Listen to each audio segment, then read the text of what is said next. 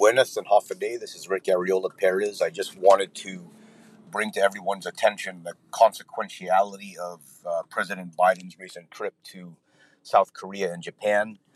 Uh, the trip is filled with uh, symbolism, was filled with symbolism, and a lot of uh, work is ahead for the United States.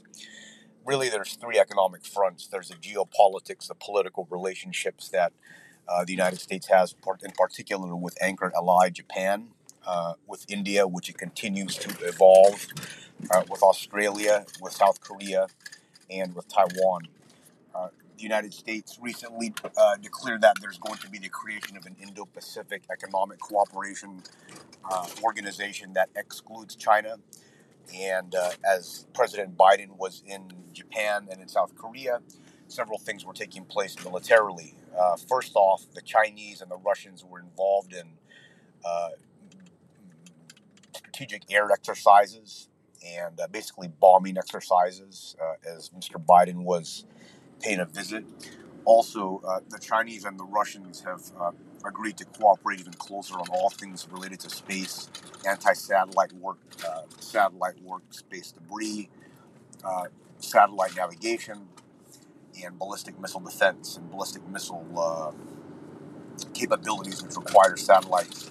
So this is a threat to the U.S. national security uh, paradigm because most, if not all, of the war-fighting technologies that are used today are predicated on the, the, the uninterrupted and uh, protected use of space satellites to engage and fight war of all kinds, uh, information war, war at sea, war at land, war below the sea, war in space. So this is a very huge development um, between Japan, excuse me, between China and Russia. And so we really need to pay attention to what's going on. You know, with Mr. Biden, uh, it looks like one of the things that, uh, to go back to, one of the things that is really, really key is how Taiwan is going to shape American American attitudes and policy towards uh, East Asia because, in addition to Japan, Biden suggested that, or he said basically that we will support Taiwan should China attack Taiwan. Now, China views Taiwan as a renegade satellite state. If China takes Taiwan, the Marine Corps does not have the logistical tail to fight a long, drawn out battle in Taiwan. The Army does. And the Marine Corps transformation that's taking place is predicated on the fact that the Marines can disperse in small groups and take out various military tactical targets throughout the South China Sea.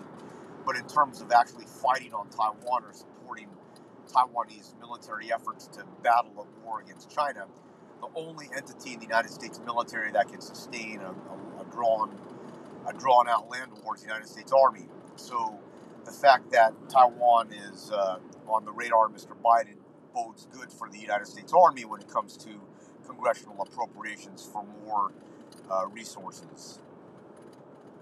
Having said that, uh, we need to be, pay very close attention because China is also engaging in uh, it's sending its, its foreign minister to the Solomon Islands.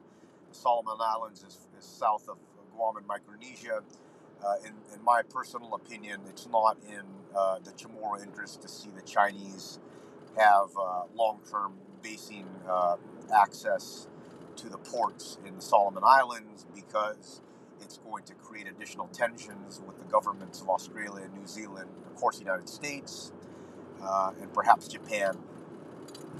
The counterpoint to all of this is China still maintains a tremendous relationship economically with Australia of New Zealand.